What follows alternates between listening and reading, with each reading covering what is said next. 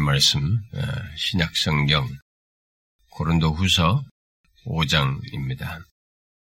고린도 후서 5장 제가 읽는 성경은 290페이지 어, 신약 성경 290페이지 고린도 후서 5장 9절 10절을 읽어보도록 하겠습니다. 9절 10절 우리 다 같이 읽어보겠습니다. 시작 그런즉 우리는 몸으로 있든지 떠나지 주를 기쁘시게 하는 자가 되기를 힘쓰노라. 이는 우리가 다 반드시 그리스도의 심판대 앞에 나타나게 되어 선악간의 그, 그 몸으로 10절 이는 우리가 다 반드시 그리스도의 심판대 앞에 나타나게 되어 각각 선악간의 그 몸으로 행한 것을 따라 받으려 함이라. 우리는 이 지구가 태양을 한 바퀴 도는 이 자연 질서 속에서 그 사계절을 어, 경험하고 또 365일을 1년으로 어, 이렇게 보내면서 한 해 한 해를 이렇게 살아가고 있습니다. 그 가운데서 우리는 모두 이렇게 한 해를 어, 시작하고 또 한 해를 마무리하는 것을 반복하여서 경험하고 있는데 그러다가 우리들은 이렇게 언젠가 그렇게 반복하던 인생의 주기, 삶의 시간을 마무리하게 되죠. 그렇게 시작했던 인생 전체가 아, 끝나게 되는 때를 아, 맞게 됩니다. 아, 전도서는 예, 범사의 기한이 있고 만사의 때가 있다라고 하면서 날 때가 있으면 또한 죽을 때가 있다라고 말하고 있습니다. 결국 이때 이 땅에 태어나서 지금 살아가고 있는 사람들은 모두 이미 태어난 때가 있기 때문에 이제 한 때를 앞에 두고 있는 것이죠. 바로 죽을 때를 향해서 아, 나아가고 있습니다. 열심히 해야 할 일을, 일들, 그리고 하고 싶은 일을 아, 계획하고 나아가지만 우리의 나아감과 흐르는 시간은 아, 그때를 향해서 나아가고 있습니다. 대부분의 사람들은 뭐 이것을 잊고 싶어 합니다. 별로 생각하고 싶어 하지도 않습니다만은 성경은 예수 믿는 우리들에게 그때를 생각하며 살 것을 다각적으로 그리고 굉장히 많이 말하고 있습니다. 특히 예수님은 마태복음 24장과 25장에서 집중적으로 그런 것들을 강조하시고 아, 우리에게 경성하도록 말씀해 주시죠. 바울, 바울을 또한 그런 사실을 많이 말하고 또 사도들이 다 그렇게 뭐 얘기합니다만.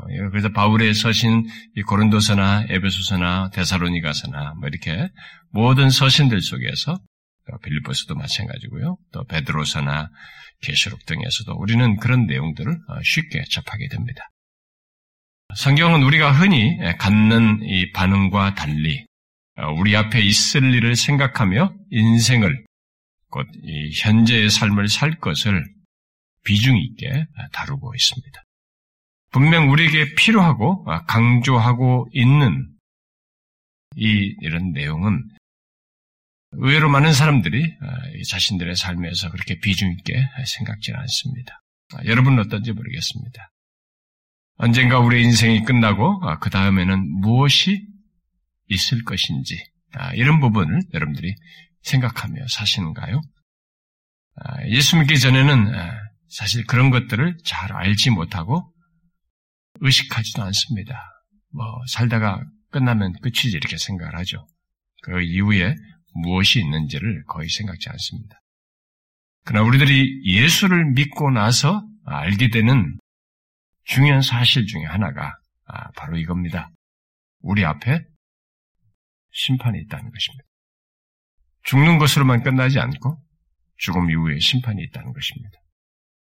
우리가 복음잔치 때 자주 인용하는 히브리서 군양은 그 사실을 직접적으로 언급하고 있습니다. 한 번 죽는 것은 사람에게 정하신 것이요. 그 이후에는 심판이 있다, 있으리니라고 말하고 있습니다.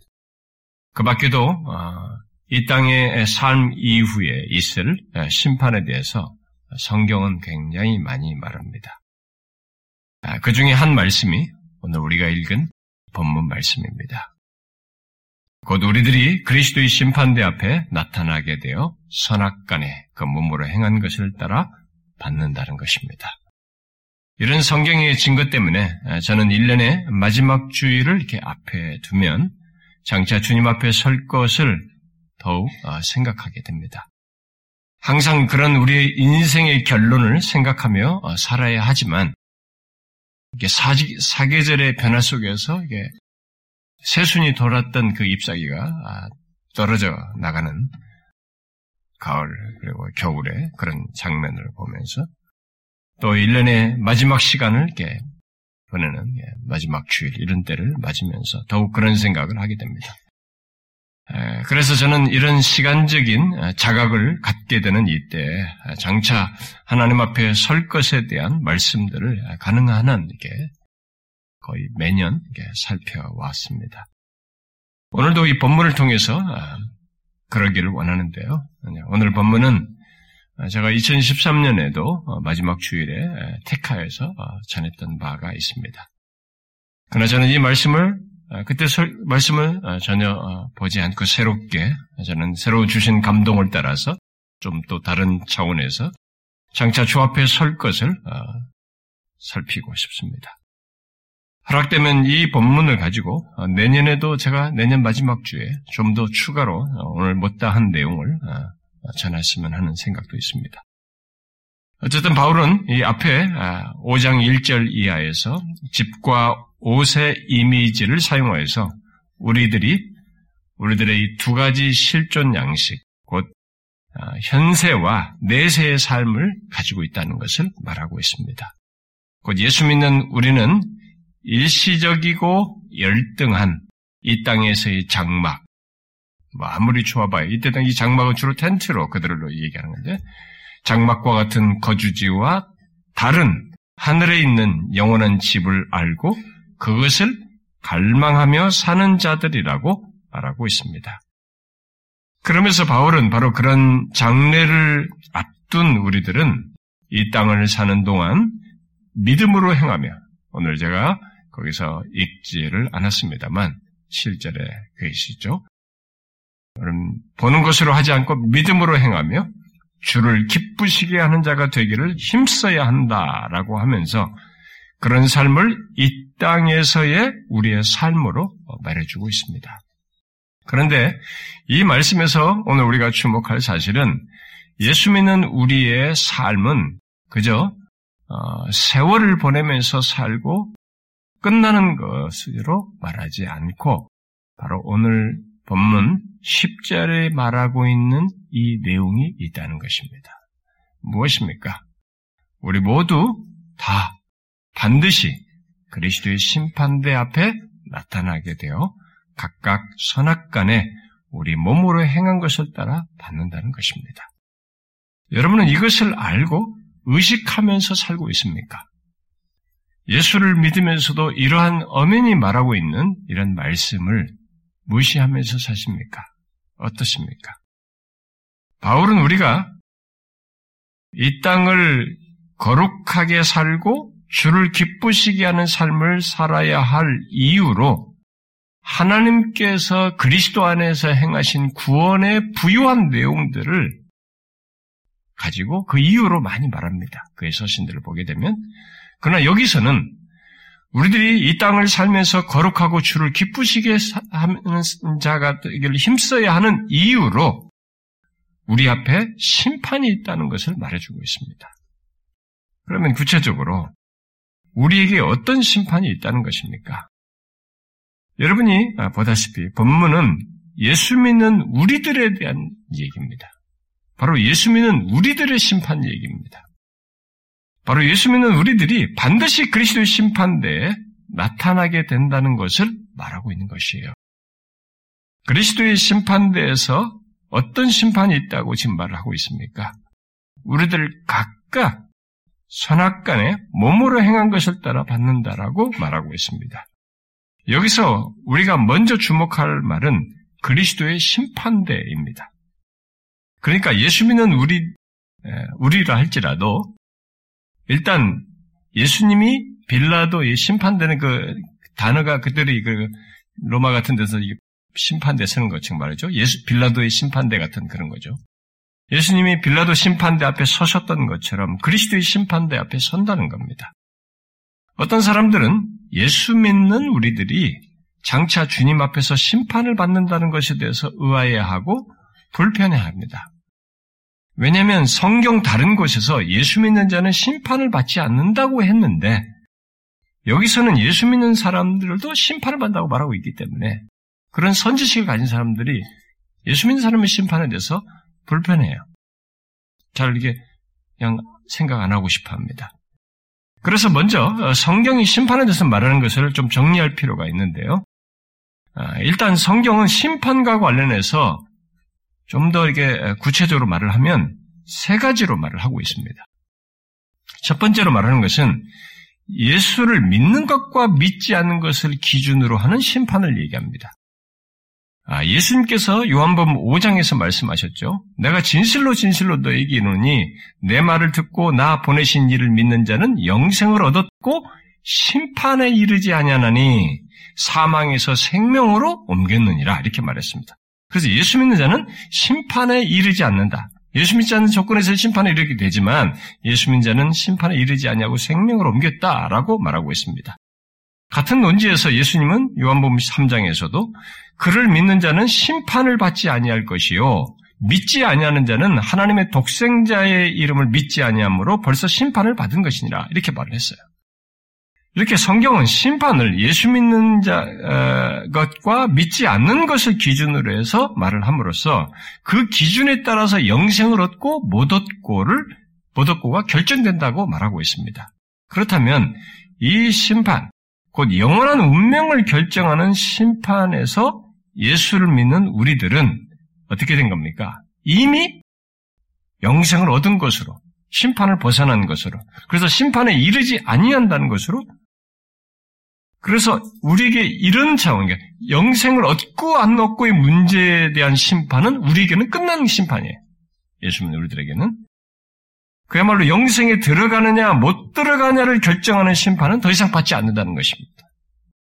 자, 그 다음 두 번째로 우리가 성경에서 발견하는 심판은 하나님을 믿든 안 믿든 모든 사람이 각자 가진 조건을 따라서 받는 심판을 말하고 있습니다. 그것은 아, 로마서 2장에서 말을 하고 있는데요. 이렇게 말하고 있습니다. 무릇 율법 없이 범죄한 자는 또한 율법 없이 망하고 무릇 율법이 있고 범죄하는 자는 율법으로 말미암아 심판을 받으리라 이렇게 말하고 있습니다. 여기서 율법 없이 범죄한 자는 모세 율법을 알지 못하는 이방인 그야말로 하나님을 믿지 않는 자들을 어, 말을 하는 것이죠. 그리고 율법이 있고 범죄한 자는 모세 율법을 알고 소유한 소위 하나님을 믿는다고 하는 사람들을 말을 하고 있습니다. 바울이 편지를 쓸 때 조건에서 보면요. 중요한 것은 이 둘 모두 심판을 받는다고 말하고 있다는 것입니다.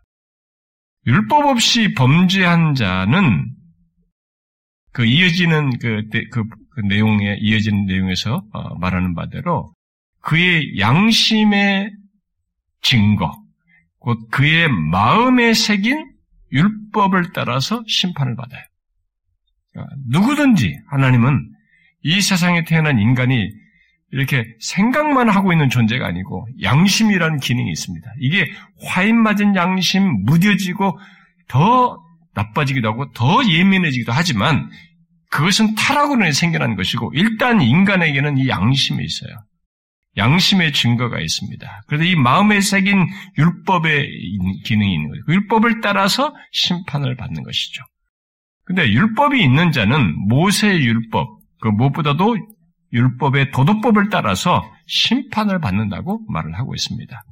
결국 로마서 2장에서 말하는 심판은 하나님을 믿든 안 믿든 모두 각자가 가진 조건에 따라서 심판을 받는다라고 말하고 있는 것입니다.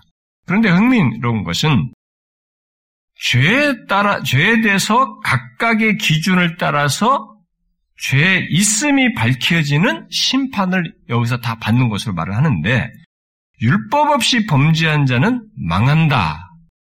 하고 결론적으로 말하고, 율법이 있고 범죄한 자는 망한다는 이런 최종적인 표현을 결론을 쓰지 않고, 율법으로 말미암아 심판을 받는다라고 말을 하고 있습니다. 그것은 둘 다 똑같이 구원의 필요를 가지고 있지만 로마서 뒷부분에서 전개될 내용, 곧 그리스도께서 율법의 정죄를 다 받으심으로써 율법이 있고 범죄한 자들이 그 심판에서 건진받을 수 있다는 것을 시사하여서 이렇게 말을 하고 있는 것입니다. 그러니까 율법의 심판을 친히 받으시고 해결하신 예수 그리스도를 믿으면 멸망하지 않고 그 심판 조건에서 구원받을 수 있다는 것을 연결시켜 주려고 한 것이죠. 그걸 말하고 있는 것입니다.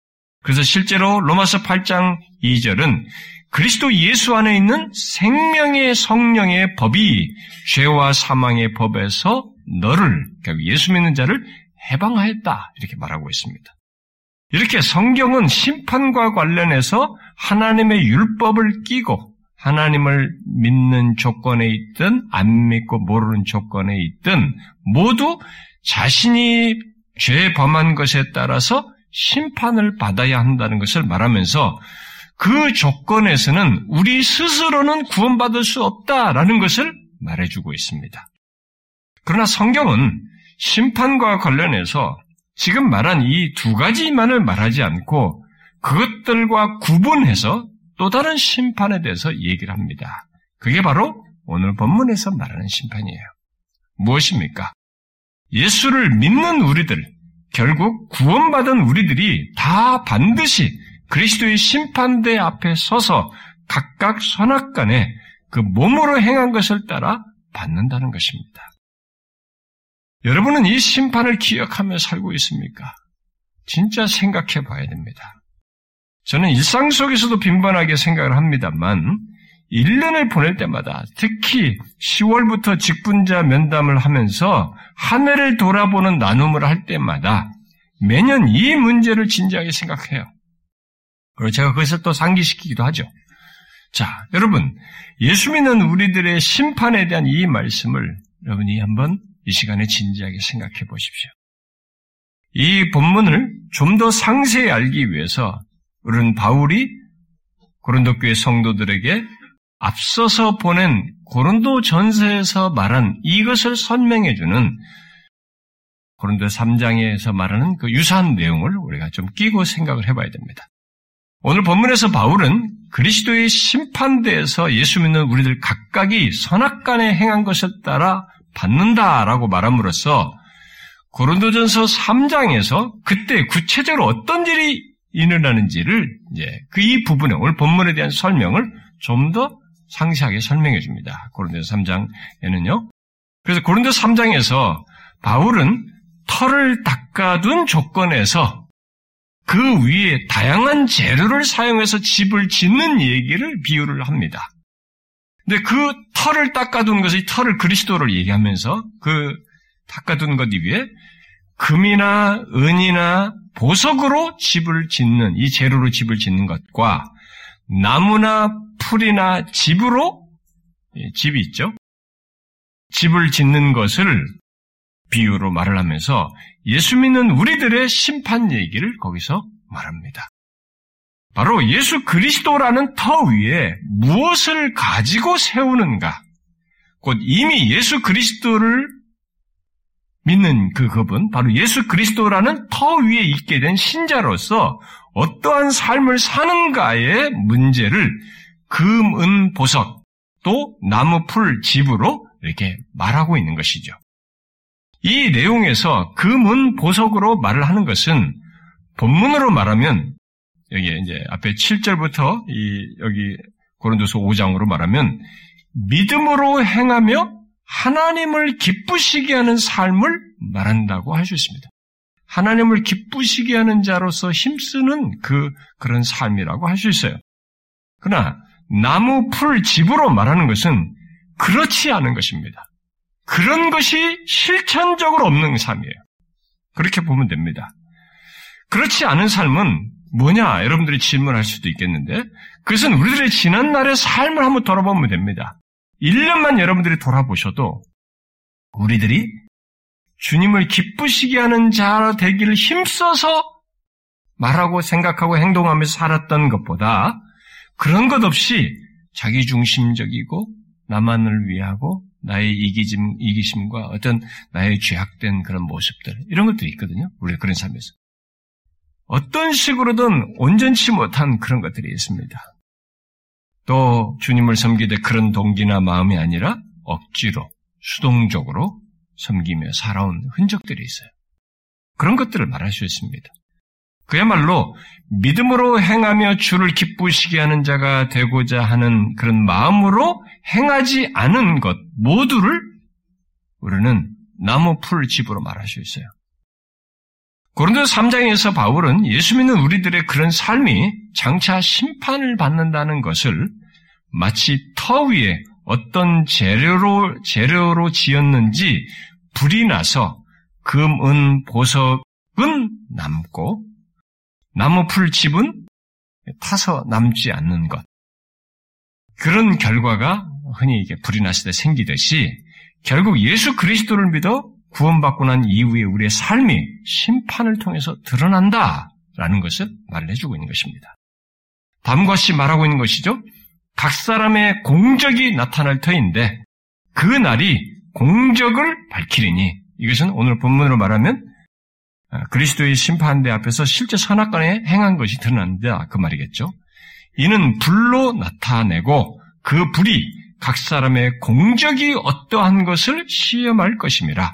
만일 누구든지 그 위에 세운 공적이 그대로 있으면 상을 받고 누구든지 그 공적이 불타면 해를 받으리니 그러나 자신은 구원을 받되 불 가운데서 받는 것 같으리라 이렇게 말했습니다.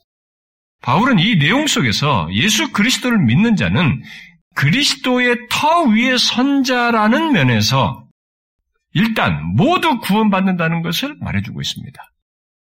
설사 나무와 집과 풀과 같은 재료로 집을 지은 것처럼 그의 삶이 하나님을 기쁘시게 하며 사는데 많은 문제와 부족이 있다 해도 구원은 우리의 무엇으로 받는 것이 아니고 우리의 구원은 영원한 반석이신 예수 그리스도로 말미암아서 없기 때문에 구원에는 문제가 없다라는 것을 그렇게 말해주고 있어요.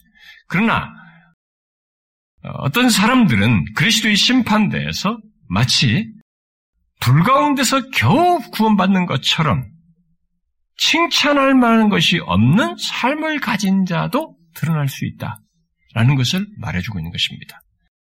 고린도전서 3장은 그런 사람에 대해서 그의 공적이 불타 없는 것으로 그저 불 가운데서 겨우 구원 얻는 것으로 말을 하면서 그 공적이 불타면 해를 받으리니 이렇게 말을 했습니다. 해가 어떤 파괴적인 해가 아니라 칭찬을 듣지 못하는 조건, 상대적으로 부끄러운 조건, 오히려 책망을 받을 수밖에 없는 조건, 상급을 받을 수 없음에도 아니 상급을 받을 수 있었음에도 불구하고 상급을 잃어버린 조건으로 말한 것이라고 볼 수 있어요. 그러나 주님은 자신의 터 위에 금과 은과 보석으로 집을 지은 것과 같이 믿음으로 행하며 주를 기쁘시게 하는 자가 되 힘쓰면서 그렇게 산 사람에게는 우리가 달란트 비유나 문화 비유에서 보듯이 칭찬과 함께 상급을 받습니다. 칭찬과 함께 상, 상을 받아요. 오늘 본문은 바로 그런 심판이 예수 믿는 우리 앞에 있다라고 말을 하고 있습니다. 결국 성경은 심판에 대해서 다양하게 그렇게 말을 한 것이죠. 예수를 믿느냐, 안 믿느냐에 따라서 영생을 얻고 못 얻는 것이 결정되는 심판이 있고, 하나님을 믿든 안 믿든 하나님의 율법과 그 마음에 새인 것을 따라서 각각 그들의 죄에 대해서 심판을 받는 것이 각각 그것이 그래서 더 이상 그랬을 때 네, 그런 것으로 인해서 결국 결정을 이 사람이 어떤 조건이 있는지를 밝히 하는 것이 있고 더 이상 율법의 정죄와 죄에 대한 심판을 받지 않는 조건을 가진 우리들이지만 예, 우리들의 말과 행위와 심지어 동기까지 다 포함된 삶에 대한 심판이 있다라는 것을 말을 해주고 있습니다. 자, 오늘 본문이 몸으로 행한 것을 여기서 그러면서 세 번째 말한 심판에서 구체적으로 몸으로 행한 것을 말을 하는데 그것은 이 땅에 사는 동안의 삶을 한정지어서 지금 일단 말한 것이라고 볼 수 있고요.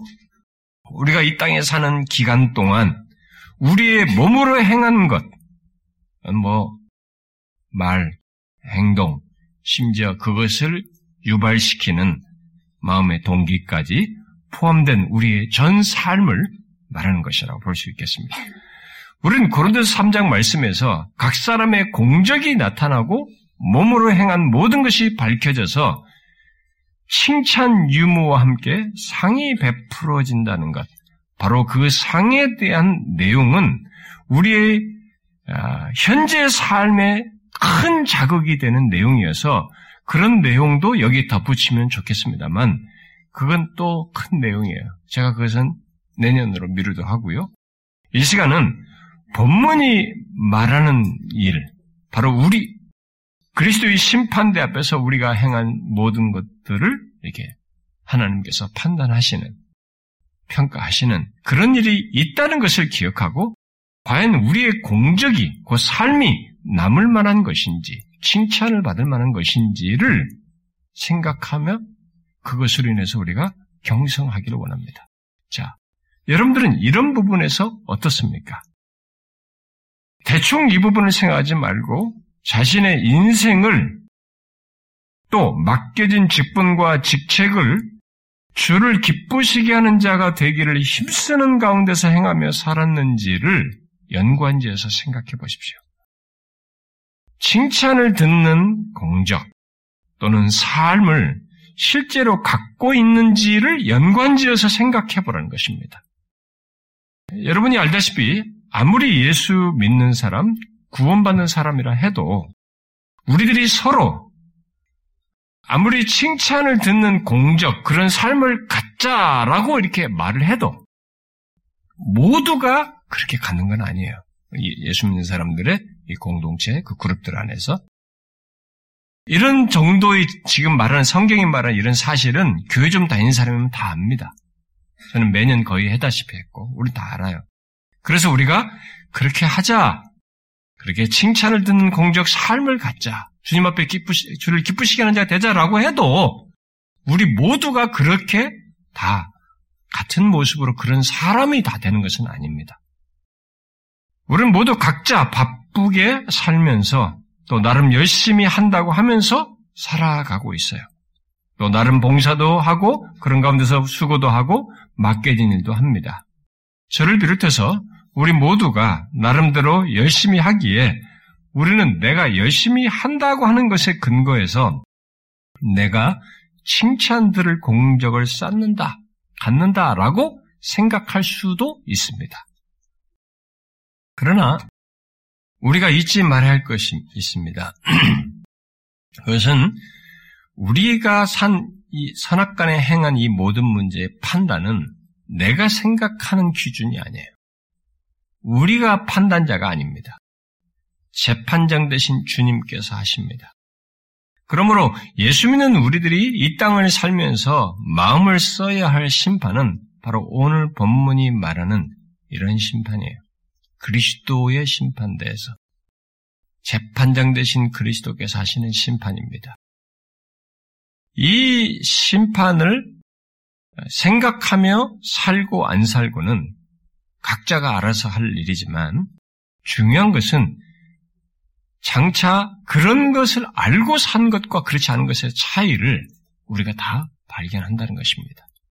이 심판은 그리스도의 심판대 안에서 있는 심판은 형식적인 심판이 아닙니다.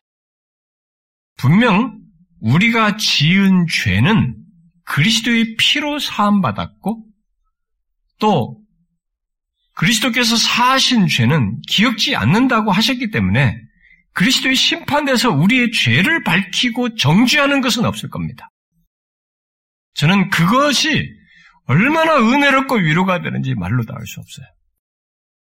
그러나 본문과 고린도서 3장은 비록 우리들의 우리들이 정죄는 받지 않지만 우리들이 이 땅에서 부실했고 죄를 범한 것에도 정죄는 받지 않지만 우리들 각각 행한 것이 드러나고 평가받는다는 것을 말해주고 있습니다.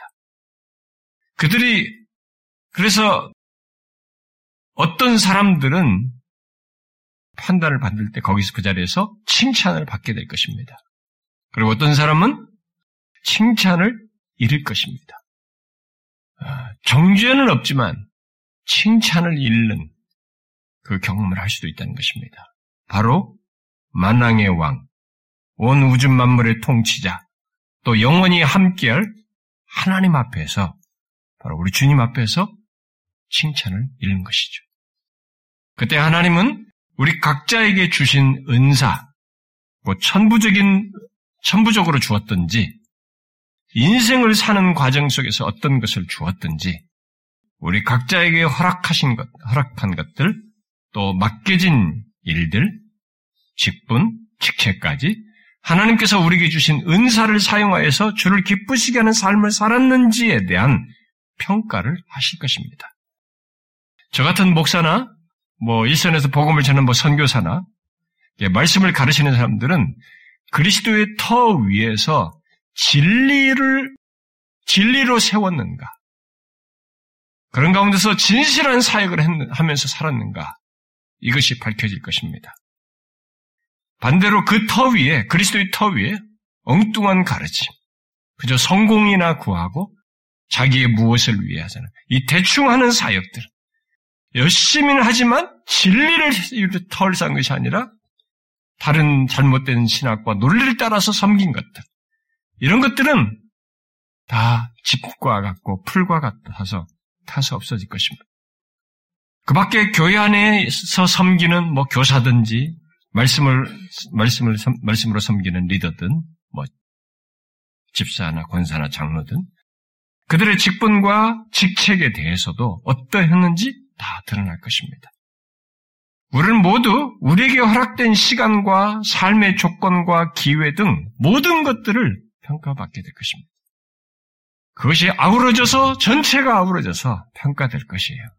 그 평가 후에 어떻게 되는지는 아, 제가 내년에 허락되면 살피겠습니다만 이 시간에 우리가 먼저 생각할 사실은 우리들이 예수 믿는 자로서 보이는 것으로 행하지 않고 믿음으로 행하며 맡겨진 시간 그런 기회를 사용하고 직분과 직책을 감당하며 허락된 인생 속에서 주를 기쁘시게 하는 자가 되기를 힘쓰며 살았는가가 평가된다는 사실이에요.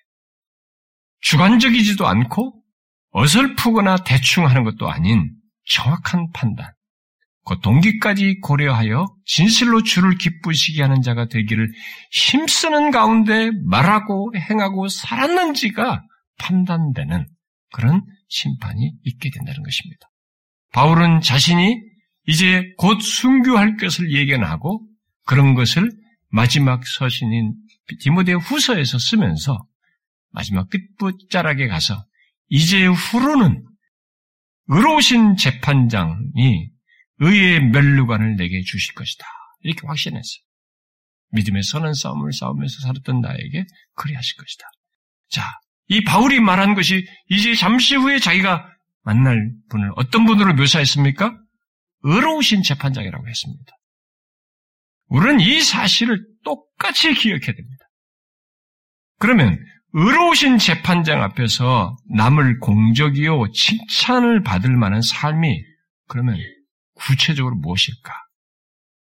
성경은 그에 대해서 다양하게 말합니다만 오늘 본문의 묘사로 말하면 어떤 조건에서든지 주를 기쁘시게 하는 자가 되기를 힘쓰며 산 것이에요.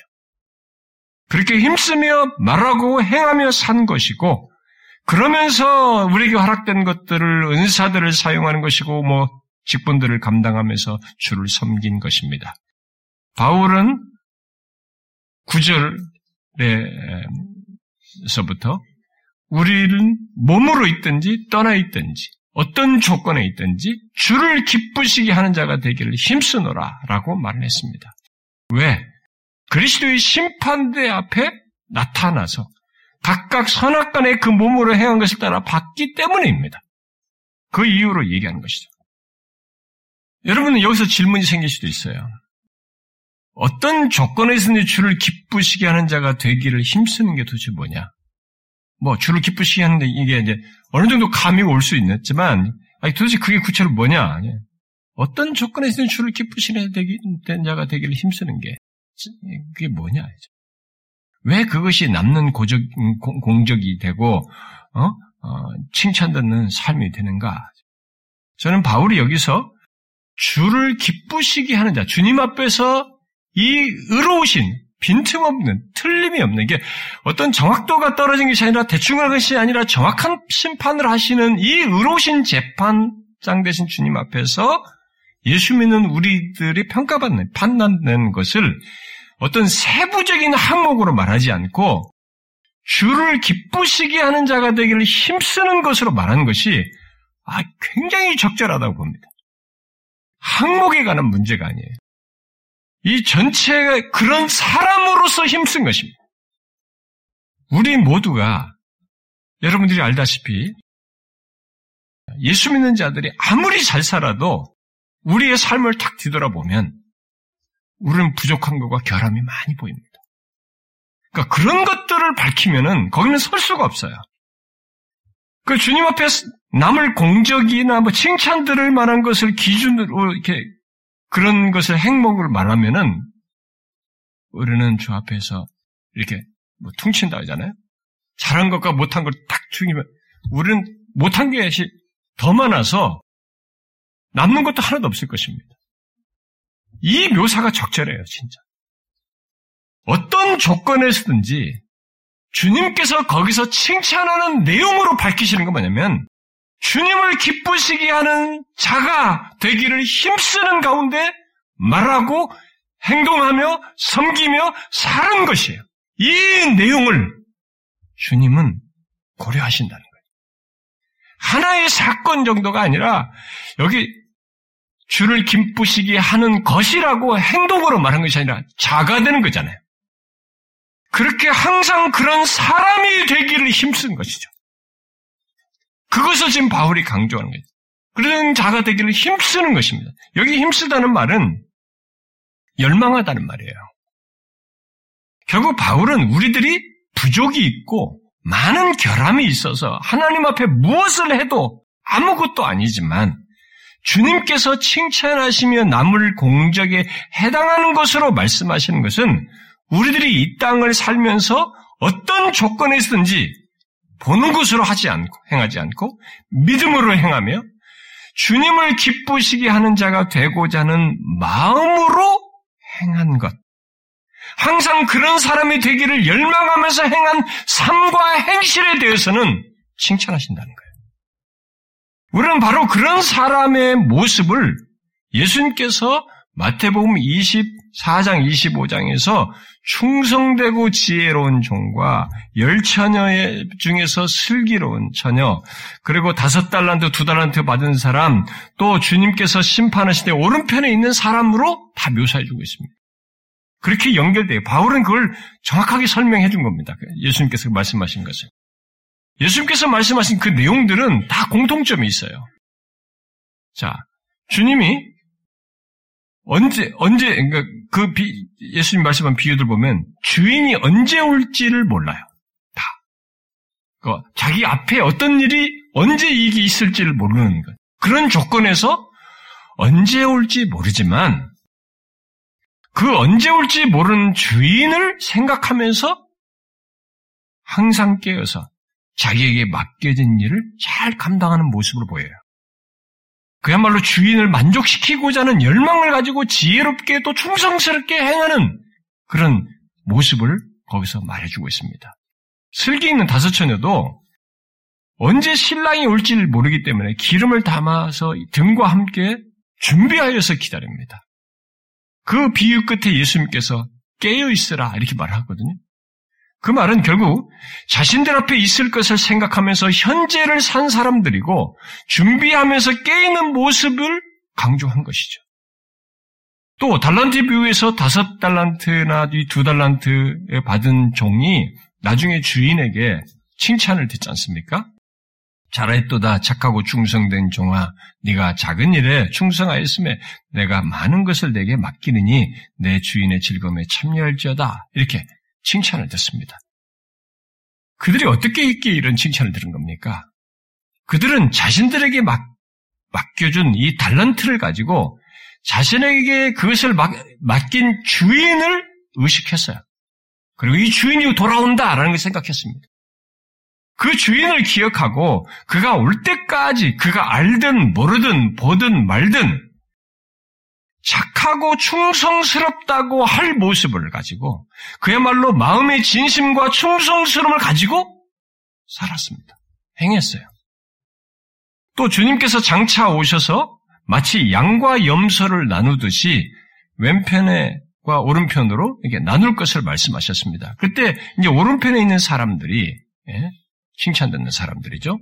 그들을 칭찬하는데 아, 그들이 모든 삶을 주님께서 행하듯이 행하였다라고 칭찬을 합니다. 너희들의 삶이 다 나에게 하듯이 한 것이다라고 칭찬을 하셔요. 그들은 묻습니다. 아, 제가 언제 그런 일을 주님을 위해서 이런 걸 했습니까? 라고 물었을 때 주님은 누가 보든 안 보든 나그네 된 자를 보고 영접하고 헐벗은 것을 보고 옷 입혔고 병들고 오기 갇힌 자를 너희들이 돌아봤다. 이렇게 말을 해요. 이렇게 칭찬 듣는 사람들이 가지고 있는 그 사람들은 공통점이 있습니다.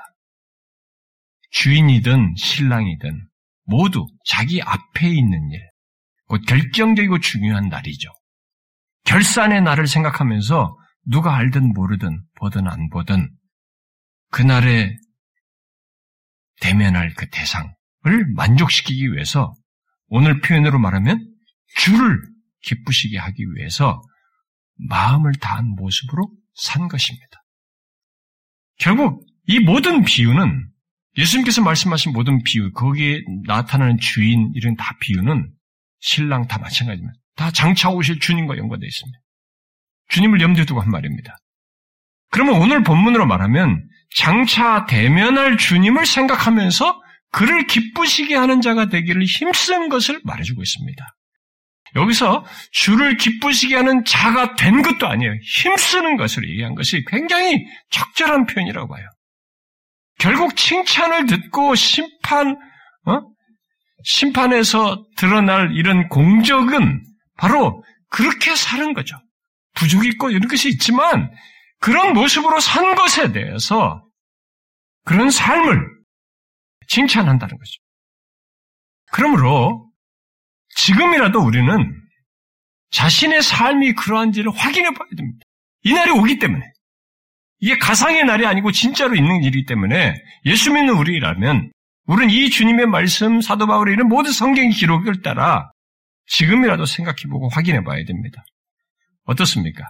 지금 여러분은 보는 것으로 행치 않고 믿음으로 행하며 주를 기쁘시게 하는 사람, 항상 그런 사람 되기를 열망하면서 자기 앞에 허락된 시간과 기회와 다양한 조건을 속에서 자신에게 허락된 또 직분이나 직책 등을 감당하면서 살고 있습니까? 어떻습니까? 주님을 기쁘시게 하고자 하는 마음에서 모든 것을 행하며 사느냐라는 거예요. 자냐, 장차 주, 주님의 심판대 앞에서 선악간에 행한 것이 드러날 것을 우리는 생각해야 합니다. 마치 주인이 언젠가 돌아올 것을 알고 일한 종들처럼 그날이 우리 앞에 있음을 알고 그때 만날 주님을 기쁘시게 하는 자가 되기를 현재에서부터 열망하면서 그렇게 살아야 된다는 것이죠. 아, 저는 이런 내용은 여기 바울이 말한 이 내용은 주를 기쁘시게 하는 자가 되기를 힘쓰는 이것은 한한 번, 두 번의 결심과 사건으로 되지 않는다고 봐요. 이건 그런 얘기 말하는 게 아니에요. 아, 여러분들도 이렇게 주를 기쁘시게 하는 자가 되기를 힘쓰는 것은 여러분들이 한 번 결심한다고 되지도 않습니다. 한번 여러분들 1년만 돌아보세요. 금년만. 되돌아보면 압니다. 그러면 어떻게 이런 인생을 살 수 있을까요? 주를 기쁘시게 하는 자가 되기를 힘쓰는 이런 삶을 어떻게 살 수 있을까요? 1년, 2년도 아니고 마지막 숨을 거둘 때까지의 전 인생에 하나님은 전 인생을 전 인생의 그런 방향성과 그런 삶의 내용을 칭찬하시거든요.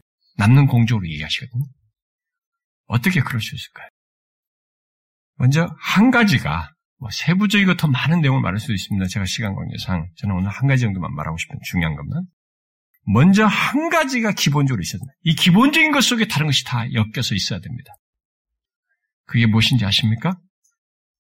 주님이 원하시고 기뻐하시는 바를 말씀을 통해서 알고, 듣고, 배우고, 그리고 그렇지 못한 자신의 모습을 회개하고 나아가는 이것이 있어야 주를 기쁘시게 하는 자가 되기를 힘쓰는 것이 가능하다고 봐요. 잘 생각해 보세요. 이게 없으면 사람들은 제가 이 질문을 딱 던졌을 때, 아, 주를 기쁘시는 자가 되기 힘쓰는 뭐지? 항목을 생각했을지 모르겠어요. 항목은 항상 부차적이에요. 그게 바리새인들이 했던 주특기예요. 율법주의적인 신앙생활하는 사람들은 항상 몇 가지 항목으로 생각합니다. 그렇지 않아요. 가장 기본적으로 여기서부터 그 구체적인 내용들은 다 엮여서 갖게 돼요. 그러니까 이게 안 되는 사람은 뒤에도 다 안 되게 돼 있습니다. 저는 이런 과정이 없이는 주를 기쁘시게 하는 자가 되기를 힘쓰는 그런 삶이 불가능하다고 봐요. 그러면 아, 무조건 교회 다니고 예배 드리면 된다는 얘기인가? 뭐 성역 공부하면 된다는 것인가? 막 이런 정도로 생각하지 마십시오. 아니에요. 제가 지금 말하는 것은 하나님의 말씀을 통해서 주를 기쁘시게 하는 것이 무엇인지, 주를 기쁘시게 하는 자가 되기, 되는 것이, 것이 무엇인지, 그렇게 힘쓰며 사는 것이 무엇인지, 이렇게 아는 것을 넘어서서 감동과 인도를 받아야 됩니다. 그러니까 하나님의 말씀을 통해서 은혜의 공급이 있어야 된다는 것입니다.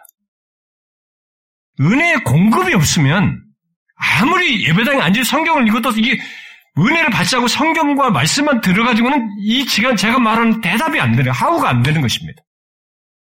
주를 기쁘시게 하군 자가 되고 싶은 정도의 말씀을 통해서 감동과 인도를 성령을 통해서 받아야 돼요. 그래서 그런 은혜의 공급이 있어야 되는 것입니다. 진실로 주님을 기쁘시게 하, 이게 기쁘시게 하는 자가 되는 것은 우리의 지혜와 의지로 되지 않습니다. 그래 봤자 몇 주예요. 오래 못 갑니다. 그것은 주를 기쁘시게 하는 것이 무엇인지를 알고 그렇게 되는 그런 자가 되는 것이 무엇인지를 알고 그러고 싶은 감동과 감화가 말씀을 통해서 반드시 있어야 됩니다. 그래서 은혜 공급이 굉장히 중요한 거죠. 그래서 말씀을 통해서 은혜의 공급을 받지 않고 있으면 주를 기쁘시게 하는 자가 되는 것은 그저 관념이에요. 머리 지식이에요. 희망사항입니다. 실천적으로 갖지 못합니다. 그래서 우리가 직분자세가 면담을 할 때 매년 제일 먼저 묻는 것이 한 해 동안 하나님의 말씀을 통해서 은혜를 받으셨습니까?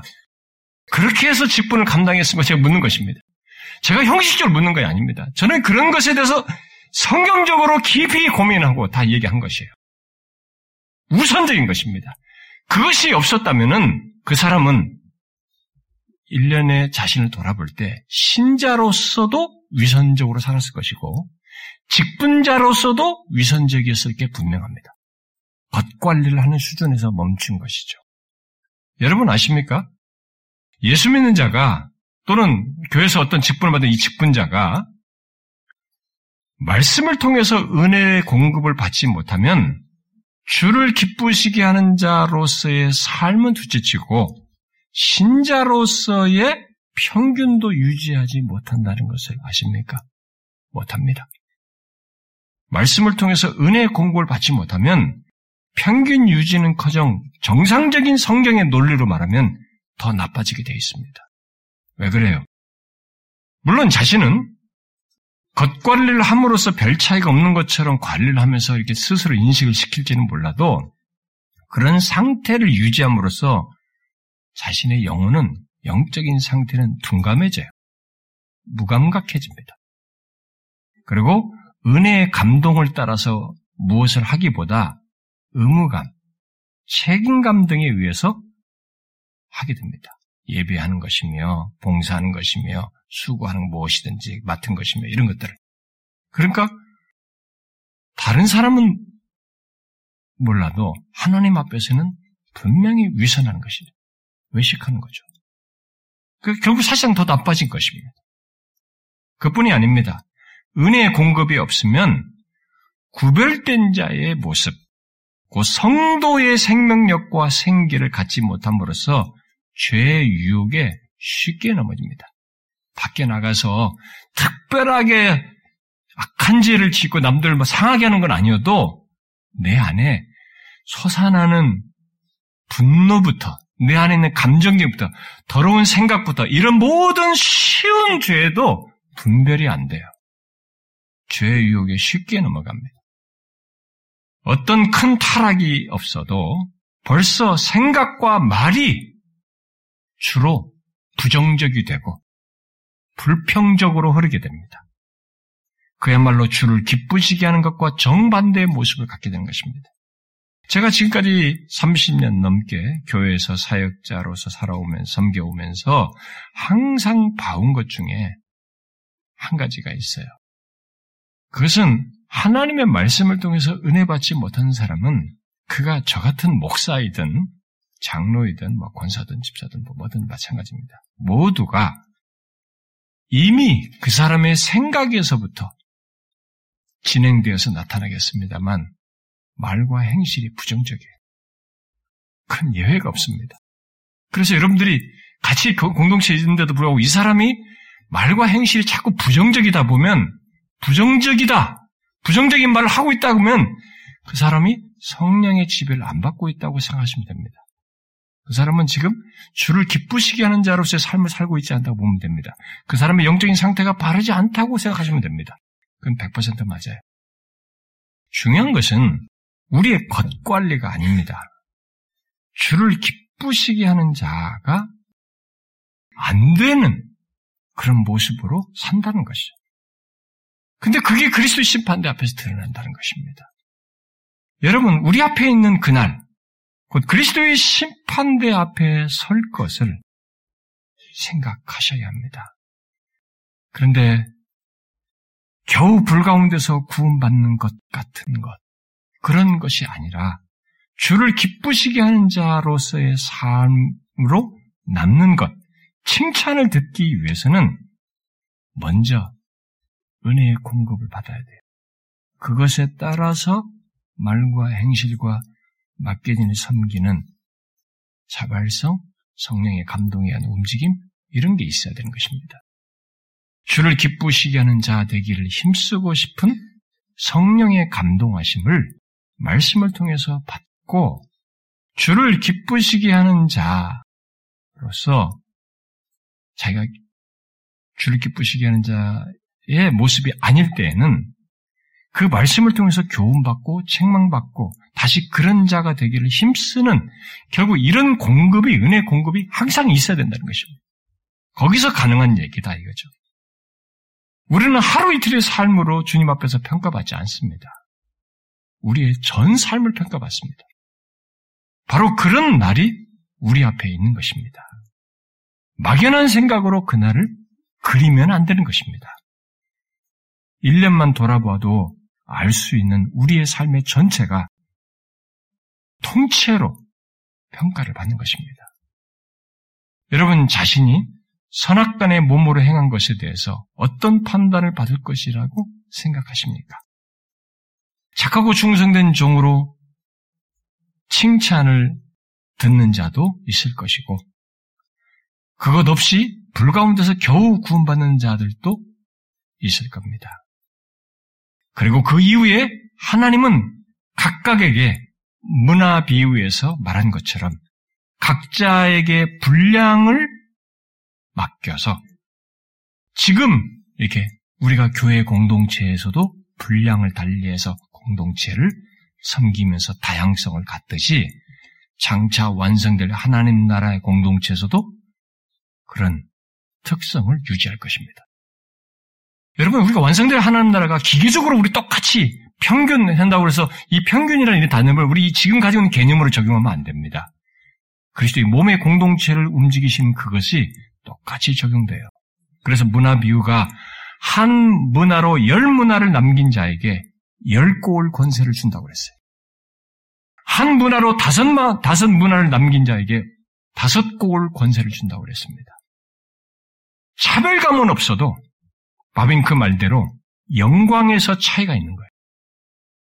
그야말로 지금 그리스도의 몸인 교회 안에서도 역량과 비중의 차이가 있듯이 다양성이 있잖아요. 우리 안에서도.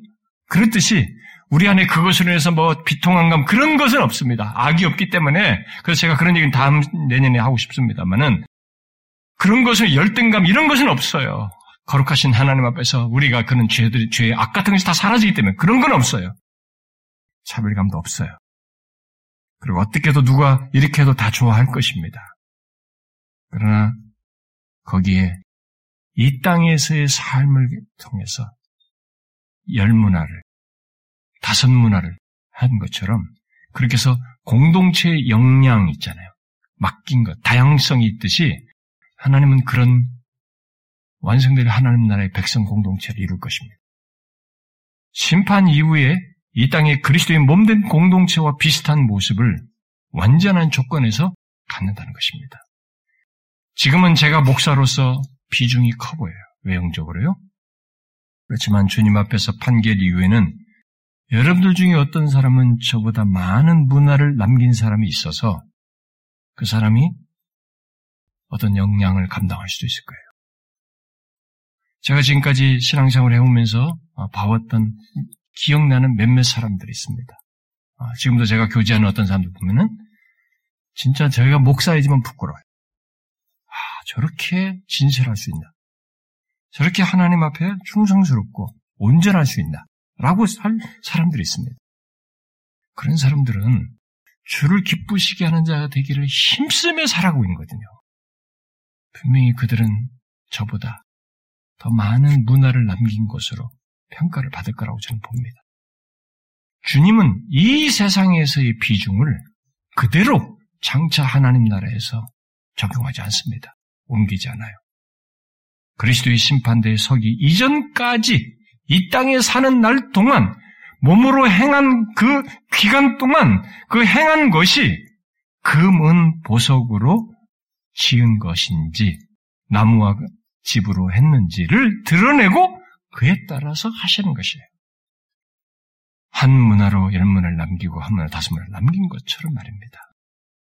그래서 각각 열 골, 다섯 골을 맡겼듯이 그 일이 벌어진 것이죠. 그러므로 그리스도의 심판대 앞에 서기까지 이 땅에서 주를 기쁘시게 하는 자가 되기를 힘쓰는 삶은 그냥 한 번 말하고 지나가는 것이 아니고 칭찬과 함께 영원한 하나님 나라의 백성 공동체에서의 역할과 다양성과 연결되어 있기 때문에 가볍게 생각할 문제는 아니에요. 여러분 이것을 우리는 항상 기억하고 살아야 합니다. 근데 이, 이 모든 것이 뭐 그런 삶을 지속적으로 갖는 것이 주를 기쁘시게 하는 자가 되기를 힘쓰고 싶어 하는 감동과 은혜를 받는 것 속에서 있기 때문에 예배와 말씀 속에서 은혜의 공급을 받는 것이 먼저 있어야 됩니다. 이것이 없으면 하우에 대한 어떻게 대한 답을 여러분들은 못 갖게 돼 있어요. 이걸 먼저 하셔야 됩니다. 은혜의 공급 없이는 신자로서 직분자로서도 제대로 할 수 없어요. 내년에도 여러분들이 먼저 그것 속에서 신자로서 주를 기쁘시게 하는 자가 되기를 힘쓸 뿐만 아니라 맡겨진 직분, 직책 모든 것에서 그것을 주를 기쁘시게 하는 되기를 힘쓰시길 바랍니다. 먼저 은혜의 공급 속에서 하십시오. 잊지 마셔야 됩니다. 제가 목회하면서 제일 어려운 것은 은혜의 공급 없이 은혜 받지 못하면서 세월을 보내는 사람입니다. 그건 그 정도는 분별력이 있습니다. 제가 구원 여부까지는 판단 못해도 그 정도는 제가 분별할 수 있어요. 목회자잖아요. 여러분, 주님 앞에 설 것을 생각하십시오. 목사를 생각하고 우리 누구를 사람을 생각할 것이 아닙니다. 사람 의식하는 거 필요 없어요. 그리스도의 심판대로 생각하셔야 됩니다. 그걸 기억하시고 얼마 남지 않은 인생, 우리에게 얼마나 주어질까요? 얼마 남지 않은 인생. 주를 기쁘시게 하는 자가 되기를 힘쓰는 그런 삶을 살기를 우리 모두가 구하면 좋겠어요. 기도합시다. 하나님 아버지, 지은 죄에 따라 심판받아 망할 수밖에 없었던 우리들, 그런 우리들을 그리스도 안에서 불러주셔서 이제 더 이상 영생을 얻고 못 얻고의 그런 심판에서는 벗어난 참 생명을 이 땅에서부터 알고 하나님과 교제하며 사는 이 복을 주신 하나님 감사합니다. 그런데 그런 우리들의 삶이 장차 주 앞에서 다 판단받는 날이 있다는 사실을 알고 우리가 지난 날을 돌아볼 때 많은 부족이 있습니다만 주께서 우리의 부족을 밝히기보다 주를 기쁘시게 하는 자 되기를 힘썼는지 여부를 가지고 칭찬하신 것이 남아있기에 거기서 상실되는 일이 없도록 주여 칭찬을 상실하는 자 한 사람도 없도록 전적으로 사는 날 동안에 주를 기쁘시게 하는 자가 되기를 힘쓰며 살아가는 모두가 될 수 있도록 우리 모두 안에서 역사해 주시고 은혜 베풀어 주시고 이끌어 주시옵소서. 정말 그러고 싶습니다. 우리가 눈에 보이는 것에 너무 쉽게 현혹돼서 망각하게 되지만 우리의 전 삶의 방향이 판단과 결정이 행동이 그런 모습을 주를 기쁘시게 하는 자로서 힘쓰며 사는 자가 되기를 원하오니 우리가 그리할 수 있도록 성령이여 주의 말씀으로 밝혀주시고 그렇지 못할 때 돌이키게 해주셔서 그래서 온전한 모습으로 나아가는 우리 모두가 되게 하여 주옵소서. 예수 그리스도의 이름으로 기도하옵나이다. 아멘.